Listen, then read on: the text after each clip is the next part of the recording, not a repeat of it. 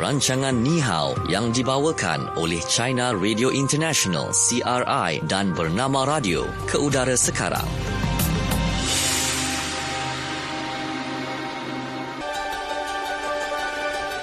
Ya bernama radio stesen berita bisnes anda. Hmm. Okay, dan waktu ini seperti biasa di jam yang terakhir ya, dalam sesi kami ini dah tentunya akan ada program Ni Hao yang dibawakan oleh China Radio International dan bernama radio. Jadi saya Natasha Aimi dan saya Syuhada Armawan uh, mewakili rakan kita yang ada di China Radio International di Beijing, China. Kita ada Fadil. Hai Fadil, selamat petang. Hai, Pak Shu, apa khabar Natasha? Baik, ya, kami baik-baik saja. Lagi ya, lagi uh, semalam saya sebagai pengaju hari ini saya juga. Yeah. Uh-huh. Betul betul betul. Tapi macam biasa Fadil, macam semalam juga cuba rapatkan sikit mic tu supaya suara Fadil lebih jelas. Ah. Okey okey. Sekarang macam mana? Ah, okay, okay. Sekarang jelas. Ah, dia macam tu cantik sikit kan sesuai dengan kehandsomean Fadil tu lah. Okey. Okey. Okay. Baik, jangan lupa untuk sertai kuis kenali China uh, pada hari ini yang dibawakan oleh China Radio International, CRI dan bernama radio. Uh-huh. Uh, dan hari ini wang tunai Tasha RM50. RM50 betul? semalam kita dah ada pun uh, pemenang yang berjaya menjawab soalan tersebut. Uh-huh. Okey, jadi untuk hari ini apa agaknya jawapan untuk soalan pada hari ini? Jadi terus saja ke segmen yang pertama, fokus di China. Fokus China. Okey, dalam fokus di China hari ini, ada mutiara kata mengenai pendidikan keluarga. Okey, prinsip moral keluarga mempengaruhi hala tuju kehidupan seseorang individu, malah membawa pengaruh kepada moral masyarakat. Mm-hmm. Mutiara kata mengenai pendidikan juga banyak didapati dalam karya klasik China.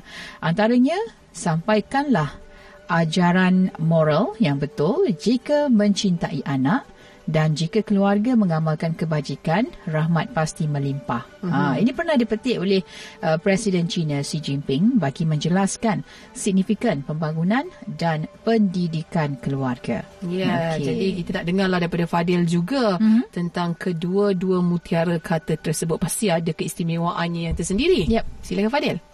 Okey, uh, di China ada satu pepatah yang berbunyi bahawa peribadi seseorang remaja dibentuk ketika berusia 3 tahun dan peribadi warga dewasa dibentuk ketika berusia 7 tahun. Uh, mungkin di Malaysia ada uh, pepatah yang uh, sumbama. Oleh itu, peribadi dan moraliti seseorang perlu dipupuk sejak masa kecil.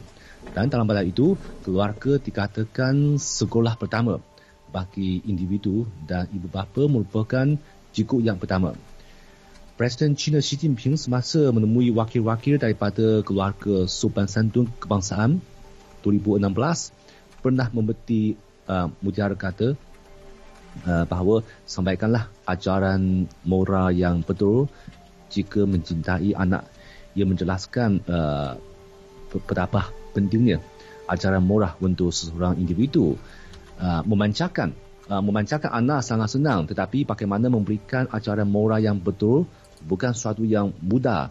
Sebab per, uh, pertama perlu mengetahui dengan jelas mm-hmm. mana ajaran yang betul mana yang salah. Kemudian perlu menyampaikannya dengan cara yang betul supaya anak boleh dan sudi terima. Jadi berbanding dengan memanjakan anak sampaikan ajaran betul barulah hmm, dianggap uh, cinta sayang yang benar-benar kepada anak. Dan di China ada sebuah uh, buku teks untuk mendidik kanak-kanak pada zaman purba uh, yang dipanggil itu kitab tiga kata. Mm-hmm. Uh, maksudnya uh, tiga kata ini bukan uh, uh, buku ini hanya ada tiga kata saja, tetapi uh, ayat-ayat susunan ayat dalam buku itu semua pakai tiga kata saja. Mm-hmm.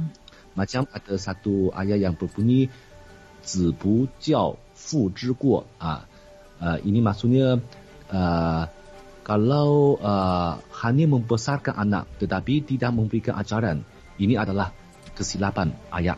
Hmm, okay. Jadi ya jadi maksudnya uh, kita bukan saja bagi uh, kena memberi uh, makanan tempat tinggal kepada kanak-kanak mm-hmm. kepada ke, kepada anak uh, mesti juga memberikan ajaran uh, kepada um, mereka mm-hmm. dan kalau melihat catatan sejarah ada banyak perkara dan contoh mengenai pendidikan keluarga dan yang menjelaskan menggambarkan uh, uh, pentingnya suasana bagi uh, pendidikan kanak-kanak uh, seperti ada satu uh, cerita yang sangat terkenal. Uh, namanya Mengmu San Qian. San maksudnya uh, maksudnya tiga. San, i, er, san. San maksudnya tiga. Jadi Mengmu San Qian maksudnya uh, ibu Mengzi pernah tiga kali meminta tempat tinggal. Mengzi merupakan seorang uh, ahli falsafah yang sangat terkenal mm-hmm. pada zaman purba, seorang uh, ahli pemikir yang sangat terkenal uh, pada zaman purba. Uh, uh, se- se- sejak itu masa kecil Mengzi, uh, mereka tinggal di uh, sebuah tempat yang dekat dengan kawasan uh, perkuburan, mm-hmm. kawasan kubur. Jadi uh, ketika bermain dengan kawan-kawan, uh, Mengzi uh, dan uh, Uh, kawan-kawan yang ketika bermain di luar ya mereka menyuruh orang dewasa mengatakan adat istiadat menziarahi kubur. Jadi lepas uh, perasan perkara ini ibu Mengzi rasa tempat ini tidak sesuai untuk mendidik anaknya. Oleh itu memutuskan untuk memintahkan tempat tinggal ke satu tempat yang lain. Mm-hmm. Uh, tempat uh, tinggal kedua ya ialah berhampiran dengan sebuah pasar jadi lama kelamaan ibu mendapati Meng Zi mulai belajar menjual barang. Ha, menjual barang, barang. Mm-hmm. macam peniaga. Jadi tempat ini masih dianggap tidak bermanfaat kepada pendidikan untuk Meng Zi. Justru ibu memintakan lagi tempat tinggal ke satu tak ke kawasan yang berhampiran dengan sebuah sekolah. Dan di sana Meng Zi mulai belajar adat istiadat istana dan belajar ilmu daripada golongan intelektual. Mm-hmm. Dengan itu, uh, Ibu Mengzi barulah berpuas hati dan menganggap tempat itulah baru sesuai untuk kanak-kanak. Ya. Dan selain itu, Presiden Xi juga pernah memeti mutiara kata bahawa jika keluarga mengamalkan kebajikan, jadi rahmat pasti melimpah. Ia bermaksud jika anggota keluarga sentiasa mengamalkan kebajikan dan melakukan perbuatan yang baik. Jadi pasti akan datangnya rahmah dan uh, mewujudkan keharmonian antara anggota keluarga.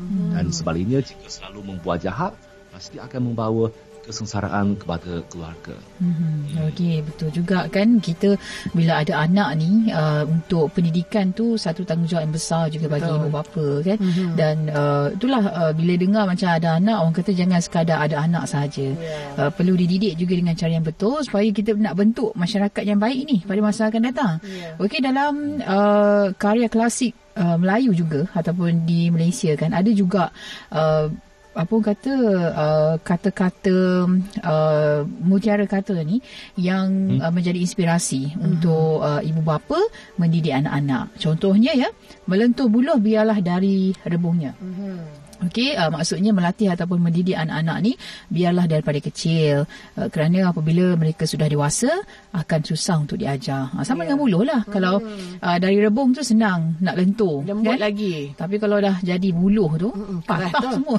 Betul.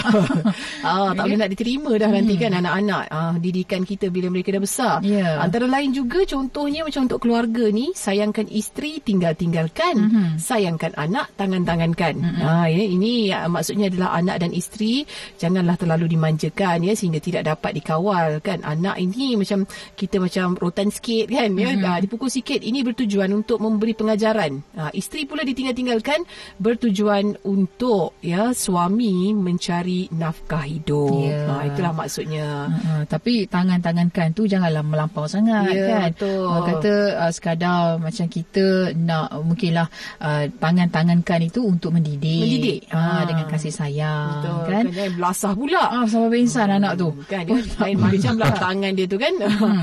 Okey okay, jadi antara lain juga. Satu lagi uh, pepohon pokok tidak akan berliuk-liuk jika tidak ditiup angin. Hmm. Ah dia ibarat macam ni jugalah. Macam apa?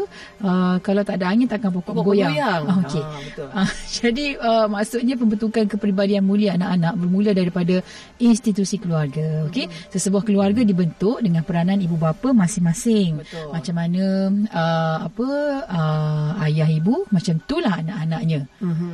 Okey, ada satu lagi. Ha. Bapa boring anak rintik. Ya, Ah. ha. macam mana sifat bapa dia macam itulah anak dia. Betul. Ah, dia sebiji juga. Ah, macam ketam berjalan mengajar anaknya jalan. Ah. Ah. Pun sama juga kan Pun, dia akan pun ikut. satu lagi seperti Sama. mana acuan seperti itulah kuihnya. Betul. Ah. Macam mana uh, kita tengok macam kita buat kuih biskut kan pakai acuan kan. Ya. Uh, macam itulah rupa yang Bentuk akan hasil keluar. dia. Uh, dan Kita ah, merupakan telatan. Ya contoh, teladan. memberi Ah, contoh macam mana ibu bapa macam itulah anak-anaknya Ya. pendidikan yang diberikan itu. Betul. Okey. Jadi banyaklah itu yang tentang keluarga lah kalau Mhm. kita tengok macam kita sendiri di Malaysia banyak sangat uh, apa ni uh, peribahasa. Peribahasa. Kan dia perumpamaan-perumpamaan yang kita selalu guna. Uh, contohnya macam seperti uh, kera mendapat bunga. Oh, oh ya. ya. Ini contohnya macam dapat sesuatu yang tidak dapat uh, digunakan macam kera. Kera kalau dapat bunga dia tak kisah pun dia baling je. Mhm. Kalau dapat pisang boleh juga dia makan kan. Lepas tu seperti ular kena palu. Uh, ini adalah jalan yang uh, contohnya ataupun ba- garisan yang Bengkak-bengkok. Mm-mm. Uh, dia tidak lurus kan. Jadi banyaklah juga uh, apa ni perumpamaan yang ada bagai layang-layang, putus tali contohnya. Contohnya macam ini adalah maksudnya putus harapan dan berserah sahaja pada Ya. nasib. Betul sebabnya penting juga kalau ada mutiara kata ataupun uh, peribahasa seperti ini kan uh, ia menjadi panduan kepada kita dan uh, saya rasa uh, peribahasa yang digunakan oleh masyarakat uh, dahulu pastinya uh, ia relevan dengan apa yang uh, mereka lihat dalam kehidupan Lalui betul. kan, Ah. kan sebab tu orang dulu-dulu dia ada petua kan? Ya. Dia macam petua orang tua-tua. Ah. Ah, dia sebab dia melihat uh, secara um, secara realistik real mm-hmm. pada waktu itu perubahan-perubahan yang berlaku mungkin kan. Betul. Kalau buat ni jadi apa? Kalau buat Ha-ha. macam ni jadi macam mana? Sebabnya uh, masyarakat dulu saya rasa mereka membuat peribahasa ataupun uh, mutiara kata ini berdasarkan apa yang berlaku di sekeliling mereka Mhm. mm-hmm. dan juga uh, keadaan alam semula jadi. Mm-hmm. Contohnya dalam masyarakat kita kan uh, Tasha uh, kita tengok macam harapkan pegar, pegar makan padi. Ya. Uh, sebab orang dulu-dulu uh, me- mengharapkan pegar ni menjaga ataupun Padi uh, tu. Padi tu. Mm-mm. Tapi pe- burung pegar ni yang makan padi tu. Ah, dia pula yang ambil kesempatan kan? Ya. Ah, tapi lepas tu satu lagi yang menarik saya rasa orang dulu-dulu ni uh, bahasa mereka indah. Ya. Ah, dia tak ada kalau macam sekarang kita tak kata jahat, kita terus je awak jahat. Ah, Ah, sebab dulu mereka- dia ada metaforanya Ya, kan. mereka lain. Mereka, wow, dia berkias-kias. Kita pun tak faham sebenarnya cakap saya apa. Okey. Jadi uh, itulah uh, kata bunga-bunga je bahasa dulu Betul, betul. yang dalam maksudnya yang saya rasa kalau sekarang ni uh, diamalkan dengan betul kita Mhm. boleh jadikan ia sebagai panduan kan. Uh, sebab sekarang ni kalau cakap direct pun orang sakit hati. Betul. Orang Ah, sebab tu zaman dulu dia lebih harmoni, eh? Ah, Lebih harmoni sebabnya ada bunga-bunga bahasa tu. Betul. Okey jadi uh, itulah yang kita tengok ya uh, macam masyarakat di China sendiri pun ada mutiara kata Mhm. yang perlu uh, dijadikan sebagai panduan contohnya dalam mendidik anak-anak. Ya, ha, kan ya. Okey, baik. Alright, saya rasa soal sebab apa dah ada dah sahabat-sahabat kita yang Yang komen. komen. Okey, Ha, kita cerita pasal mak dah ni. Okey, jadi tak nak buang masa kita terus saja ke segmen seterusnya. Segmen apa kata anda? Fokus apa kata anda? Alright. Okey, untuk fokus apa kata anda? Kita dah uh, ajukan soalan dekat Facebook Bernama Radio. Anda boleh komen di situ. Mm-hmm. Okey, uh, apa yang kita nak kongsikan pada petang ini adalah apakah nasihat dan ajaran ibu bapa yang sangat menyentuh hati anda. Mm-hmm. Okey, sebelum kita tengok komen rakan kita, mungkin Fadil ada beberapa perkara lah yang uh, boleh Fadil kongsikan dengan kita. Ada nasihat kan daripada ibu bapa yang ter- terkesan sampai sekarang ni, Fadil. Saya masih ingat uh, mereka kata uh, bila belajar uh, kena sabar, Mhm. uh, uh, tunggu masa uh, macam selangkah demi selangkah, Mm-mm. barulah boleh mencapai kejayaan pada akhir. Macam uh, mungkin uh, sama seperti, seperti uh, uh, pebadak uh, Melayu yang uh, sedikit-sedikit lama-lama menjadi uh, bukit. Mm-mm. Ah, ini maksudnya uh, kita uh, bila kita belajar uh, tak mungkinlah um, dua tiga hari boleh uh, mencapai kejayaan. Mhm. Jadi kena ada ada perus, ada usaha yang terus menerus, yang konsisten, barulah boleh boleh mencapai uh, uh, kemenangan dan kejayaan. Hmm, Okey. Uh, betul lah. Saya rasa ibu bapa ni kalau dapat menasihatkan anak ni pasti menyentuh tentang keseluruhan kehidupan kan. Betul. Tak kira lah masa tu mungkin belajar, sedang bekerja. Apa yang di, diketengahkan adalah bersabar. Hmm. Uh, sebabnya nak capai kejayaan tu bukannya senang kan. Betul. Uh, jadi anak-anak pula kalau dah senang janganlah jadi macam kacang lupakan kulit. Kulit. Hmm. Uh, kenalah uh, kata berbakti pula kepada ibu bapa. Betul kan ya dan antara pesanan ibu saya juga kan bila nak dah habis SPM kan habis Mhm. tingkatan 5 uh, kita kata kita tak nak dah kerja Mhm. kita, eh kita tak nak belajar dah kita nak kerja uh, jadi dia kata uh, belajarlah nanti kalau apa ada kelulusan uh, SPM saja nanti susah nak dapat pekerjaan katanya lepas tu bila kita habis diploma dia tersambung je ambil je degree dan sebagainya sebab apa dia kata ala-ala menyelup kasam biarlah sampai ke pangkal lengan nanti dah biasa pegang duit dah tak nak sama belajar dah Betul. Hmm. Okey. Jadi itulah antara nasihat ibu bapa yang selalulah diberikan kepada anak-anak kan. Mana ada ibu bapa yang benci anak-anak. Betul? Kan semuanya Hmm, sayang ada. anak-anak tu. Okey, uh, kita Sahabat-sahabat nak kita. kongsikan komen Ya. di uh, Facebook bernama Radio. Ini apa yang dinyatakan oleh rakan kita kata Aniza, mak pesan dulu jadilah anak yang dipandang mulia. Jagalah maruah diri, jangan dikhianati amanah Tuhan. Ya, lepas tu Azman kata, bapak pesan tentang ibu. Pulanglah kepada seseorang yang telah memberikan duniamu untukmu sebab penantiannya belum tentu lebih panjang dari waktu luangmu. Okey, Ah, dalam maksud dalam- tu. dalam ni. Okey, Hmm, Daniel deep, pula kata, uh, ibu pernah pesan jangan bergantung sangat pada nasib. Okey, senang susah bergantung kepada kerja keras kita. Usaha sendirilah. Mm-hmm. Okey, ada yang mungkin uh, apa nak kejayaan tapi tunggu kat situ kejayaan Betul. datang kat dia. Memang tak ada lah. Ya, Firdaus pula kata, saya ingat lagi masa saya kecil, bapak saya cakap kan, sepandai-pandai tupai melompat, mm-hmm. akhirnya jatuh ke tanah juga. Hmm. Nak tahu sebab apa? Sebab saya suka tipu dia apa saya buat. Nah, Tapi ibu bapa ni pandai ta- tahu Dia kan ada anak-anak sense. tipu kita ada Hmm, sense. Dia mesti dia. Ah, Oh, dia mesti dapat sense kan. Ah, tahu pun kan. Memanglah jadi tupai, dia tupai besar namanya. Okey, Badrul Aziz pula kata, uh, mak ayah selalu ingatkan, walau di mana uh, sekalipun jangan lupa Tuhan. Rezeki datang dari dia juga. Okey, mm-hmm. senang hari ini tak semestinya senang esok. Mm-hmm. Uh, saya sa- saya ada satu nasihat yang saya terkesan sampai sekarang lah. Uh, walaupun bukan diberikan secara direct mm-hmm. uh, kepada orang kata personal kepada saya, kepada, dia diberi secara umum mm-hmm. uh, kepada rakan-rakan di sekolah pada waktu itu ya. Uh, kata guru ini uh, nasihatnya adalah uh, kalau kita Ingat, ke mana sahaja kita pergi, kita sentiasa bawa nama mak ayah kita. ya, betul. Ah, okey sebabnya kita uh, bila nama kita bin atau ber, berbentikan kepada mm-hmm. nama ayah kita. Ah, Ya. Jadi memang terpalit lah. Kalau orang kata ni anak siapa? Ah dia macam tu cepat je kan. Siapa mak ayah dia ni? Ah dia macam tu. Jadi kena buat baik lah supaya baik. kita sentiasa menjaga nama ibu dan ayah kita. Hmm. Okey Zarina kata ingat lagi masa kecil-kecil uh, uh, tiba-tiba ayah uh, balik kerja dalam keadaan yang happy dia cakap wow bulan jatuh ke riba dia kata Oh. Ah, saya masa tu kecil saya fikir bulan mana pula jatuh kat riba ni oh rupa-rupanya ayah boleh dapat bonus masa tu Ah. Okey, itulah dia kan. Baik, uh, antara komen rakan kita boleh ting- terus tinggalkan komen anda Betul. ya di Facebook bernama Radio. Kita nanti kalau ada kita bacakan dari semasa ke semasa. Ya. Okey Fadil, kita berhenti berehat dahulu seketika. Kembali sekejap lagi kita akan bawakan fokus di Malaysia. Kita Mhm. akan kongsi berkaitan dengan Jabatan Bomber dan Penyelamat Malaysia Sabah. Ya, hmm. terus dengar bernama Radio Stesen Berita Vista Sanda.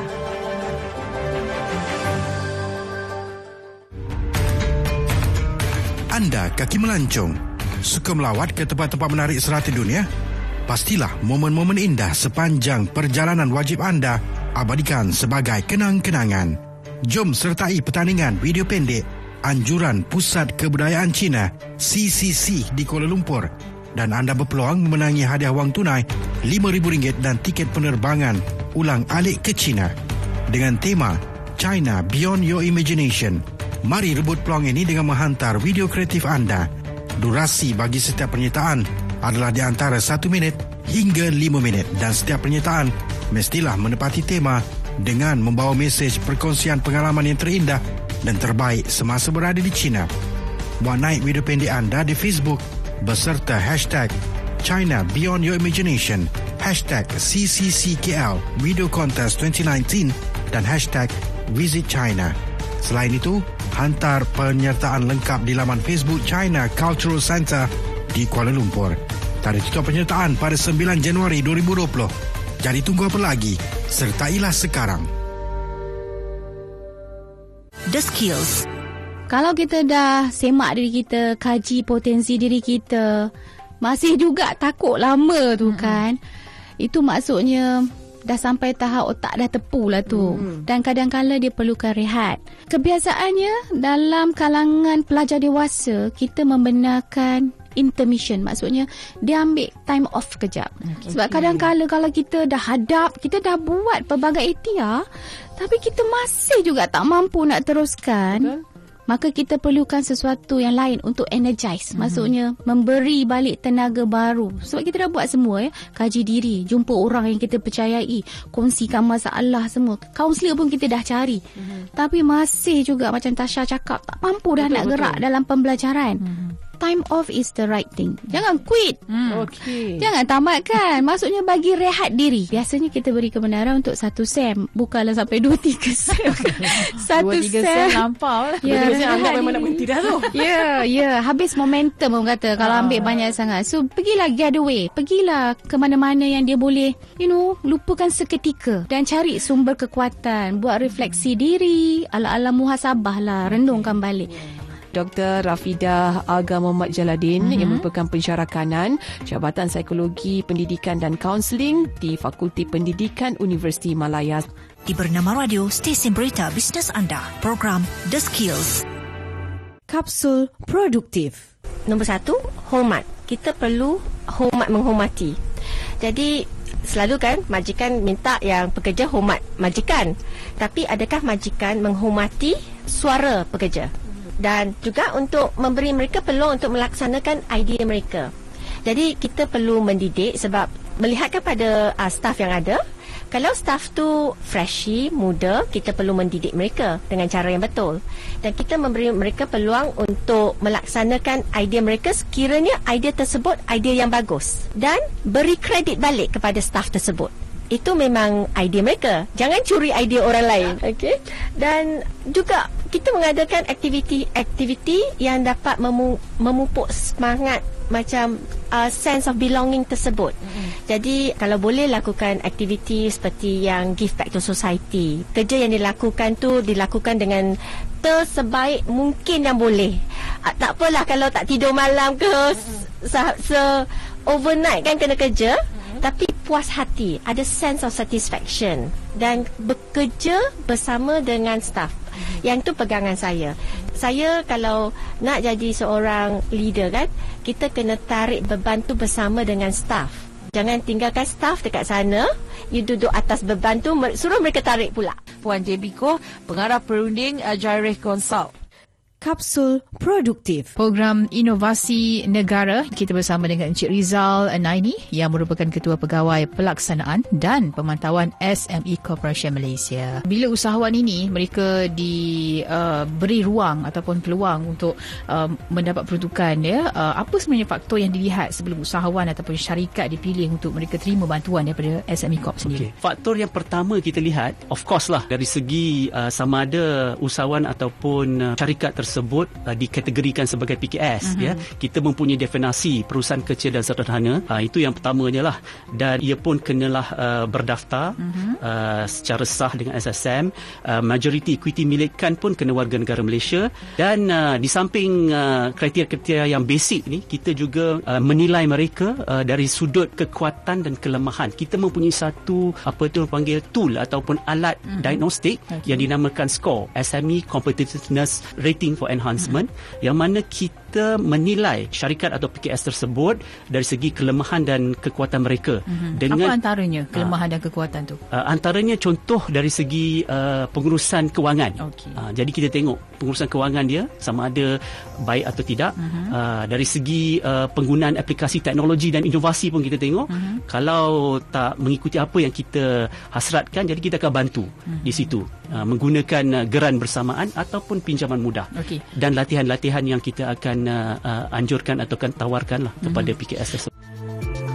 Bagi membina sebuah ekosistem sains, teknologi dan inovasi STI serta ekonomi yang cergas adalah penting untuk Malaysia membangun dan mengekalkan bakat-bakat STI tempatan yang mampu berdaya saing di peringkat global. Saya Hashmar Hashim, penerbit program Inovasi Negara setiap Selasa pukul 1.30 tengah hari.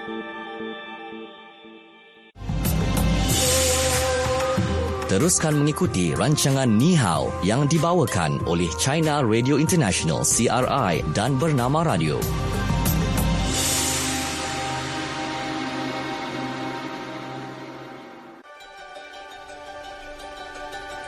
Okey, kembali semula waktu ini dalam mm-hmm. program Ni Hao yang dibawakan oleh China Radio International dan juga Bernama Radio. Dan kita ke segmen yang seterusnya iaitu Fokus di Malaysia. Fokus Malaysia. Okey, baik. Fokus di Malaysia hari ini kita nak bawakan mengenai Jabatan Bomba dan Penyelamat Malaysia JBPM Sabah ya yang melakar sejarah apabila menerima Balai Bomba dan Penyelamat Air yang pertama di Malaysia. Hmm. Ah dan kini sudah mula beroperasi sepenuhnya di Sempurna sejak dua hari lalu. Seperti namanya, uh, Balai Bomba dan Penyelamat Atas Air yang terletak di JT Pelancongan Sempurna Sabah ialah yang pertama seumpamanya dibina di atas air di kawasan pesisir pantai yang mempunyai kampung air iaitu kawasan penempatan penduduk yang dibina di atas air. Ya, hmm. jadi mengikut sejarah juga dahulu ya perkampungan air ini merupakan kawasan penempatan utama hmm. dan juga pusat aktiviti masyarakat nelayan ya di uh, Kepulauan Borneo. Hmm. Uh, namun kini kampung air tidak lagi menjadi penempatan utama apabila penduduk dah pun beralihlah kepada kehidupan moden. Ya. Tapi masih lagi ada yang meneruskan cara hidup lama di kawasan tersebut. Hmm. Jadi kalau kita tengok uh, ada rumah-rumah kayu ya yang dibina sendiri uh, dalam keadaan yang agak rapat, mm-hmm. tidak teratur dan mempunyai tahap keselamatan yang sangat-sangat rendah. Betul. Sebab sebelum ni pun ada kes ya berlaku uh, kebakaran mm-hmm. di uh, perkampungan atas air di uh, Sabah. Jadi saya rasa ini adalah salah satu uh, cara macam mana nak uh, menangani masalah itu dengan cepat. Betul. Untuk padam api dan sebagainya mm-hmm. kan. Okey dan uh, laluan yang sempit juga tidak tersusun menyukarkan lagi mangsa untuk lari keluar mm-hmm. uh, dan uh, bagi pasukan bomba untuk melakukan misi menyelamat. Jadi uh, apa yang uh, disebut juga bila rumah rapat-rapat ni kita tahulah kalau Yalah. berlaku kebakaran cepat merebak. Mm-hmm. Okey jadi uh, terdapat lebih 10 kampung air di Sempurna yang dikenal pasti berisiko berlaku kebakaran dan uh, bomba juga perlu mengambil masa ya untuk menurunkan bot ke dalam air. Yeah. Semakin lama masa diambil semakin tinggilah risiko yang dihadapi. Yeah. Dan dari situ perlunya uh, balai bomba atas air bagi memudahkan pihak bomba uh, respon ke lokasi kejadian dalam tempoh masa yang singkat. Ya, yeah. hmm. jadi tiga fungsi ataupun komponen utama utama pos ini adalah untuk operasi memadam kebakaran, mencari dan menyelamat SAR dan uh, juga sebagai unit bantuan perkhidmatan kecemasan EMRS ya ataupun ambulans air. Mm-hmm. Jadi balai bomba dan penyelamat air uh, menempatkan empat kaki tangan sepenuh masa termasuk seorang ketua balai dan 20 anggota bomba bantuan. 20 anggota bomba bantuan tersebut pula kesemuanya akan berasal dari sempurna juga dan mahir dengan selok belok kawasan itu dan mereka juga telah pun ya melalui sesi latihan selama lima bulan mm-hmm. dan mempunyai uh, pengetahuan dalam operasi uh, yang di air. ya mm. yang diberikan kepada mereka lah dah untuk menyelamatkan di air tu. Jadi bala bomba atas air ini uh, ini adalah yang pertama dibina dengan kos RM200,000 dan uh, buat masa ini juga dilengkapi tiga bot ya yang ditugaskan dalam mengawal kebakaran, menyelamat dan juga kerja-kerja operasi mencari dan menyelamat SAR. Hmm, Okey dan uh, balai bomba ini dijangka akan memperoleh sebuah lagi bot firefighting yang lebih besar berkapasiti 3 tan yang akan ditempatkan di sana. Okey jadi JBPM uh, bercadang untuk membina beberapa lagi balai bomba atas air di kawasan yang berisiko berlakunya insiden kebakaran.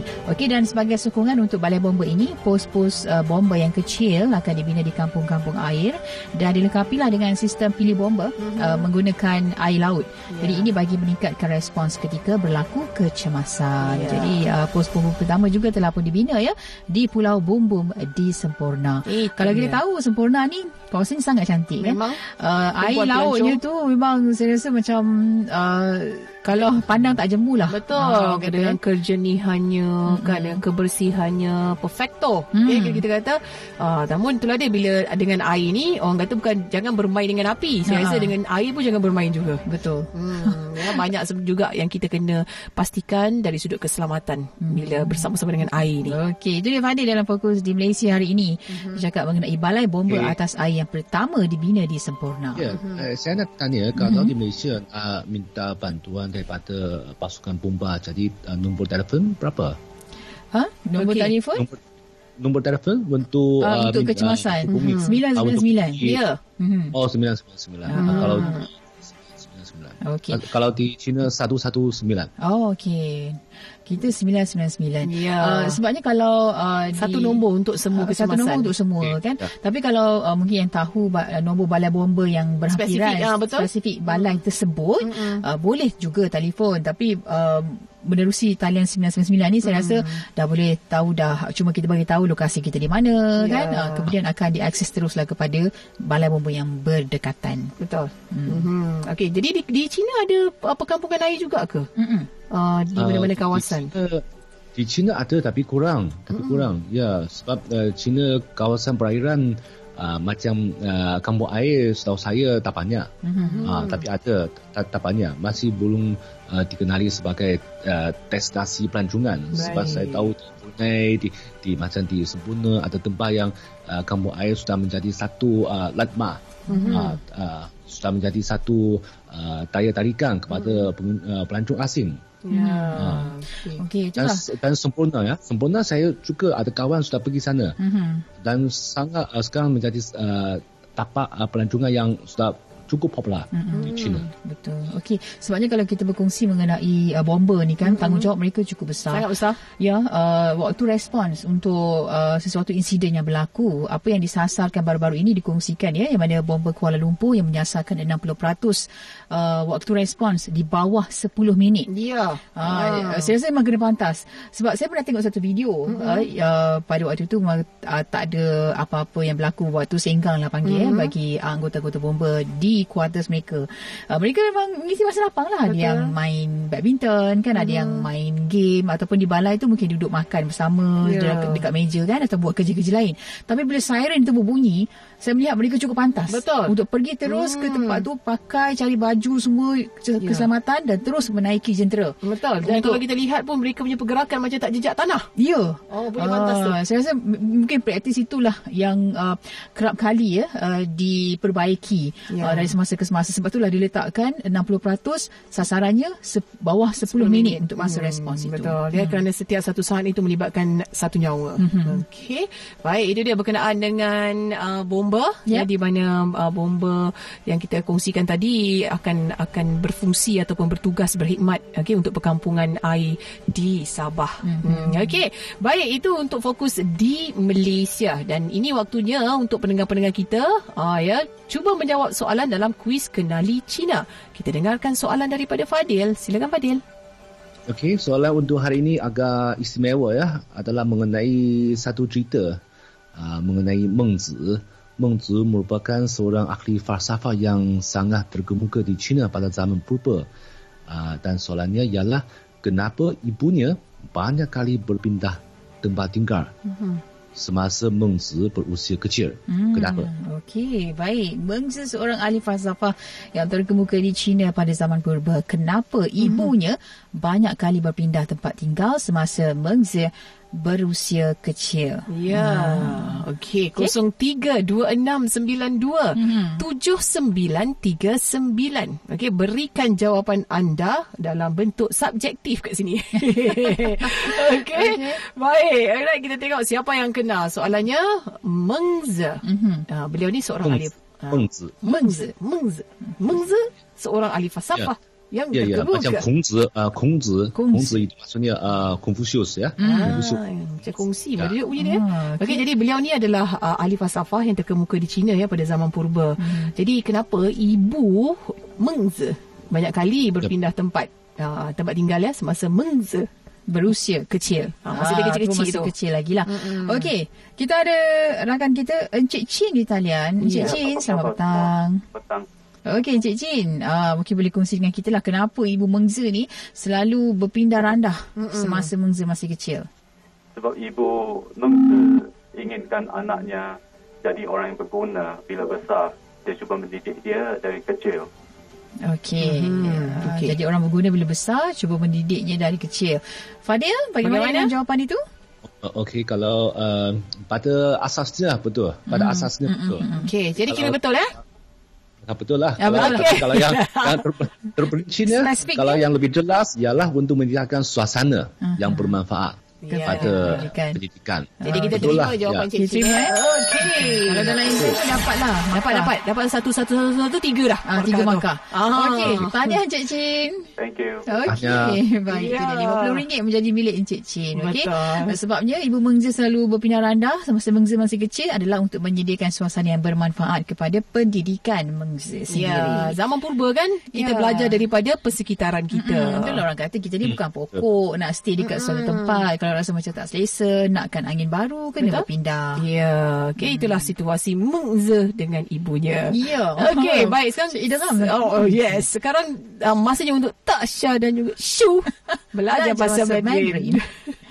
Okay, Silakan. kita belajar ha, kita belajar satu ayat saja ya iaitu um, uh, mutiara kata ya, Mhm, ya okey, iaitu okey. jika mencintai anak sampaikanlah ajaran moral yang betul Okey. kita belajar ini saja ayat ini saja tapi uh, maksudnya memang mendalam Baik. uh, kalau kalau sebut uh, dalam bahasa Mandarin 爱子教之以一方 uh, ini ini ini Lita ni uh, susah sikit ya tapi dia potong uh, je. Uh, ber- perlahan-lahan, perlahan-lahan. Perlahan. Ai, ai 子, ai maksudnya cinta. Okey. Oh, cinta. Cinta saja. Cinta. Ah, mencintai. Okey. Ai, ai. Ai 子, 子 sini maksudnya uh, anak. Anak. Ah, ini sebenarnya satu bahasa, bahasa masa dulu. Bahasa masa dulu. Jadi kalau Su dan Natasha boleh uh, sebut ayat ini, oh sudah, sudah, sudah sampai uh, tahap uh, peringkat sarjana. Oh, wow. Oh, saya, saya rasa ya kurang sarjana. Oh, Baik, baik, baik, sudah. baik. Dan itu yang sangat hebat. 爱子教之以 一方。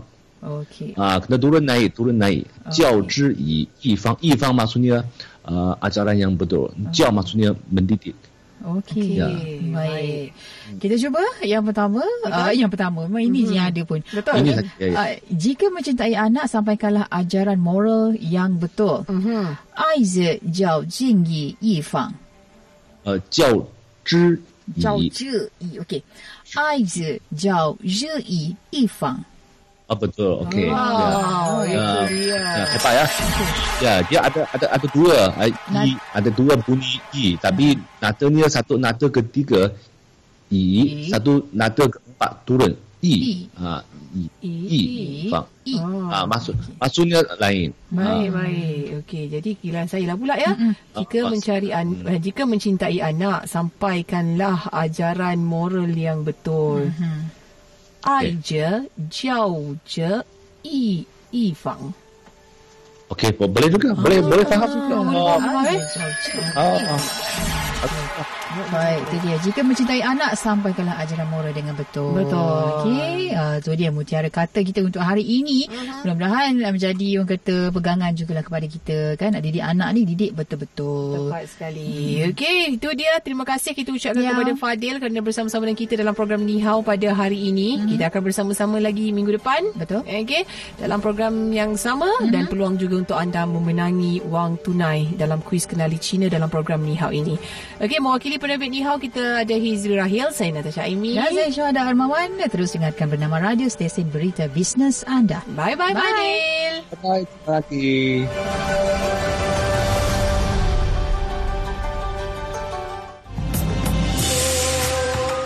Sekian rancangan Ni Hao yang dibawakan oleh China Radio International CRI dan Bernama Radio.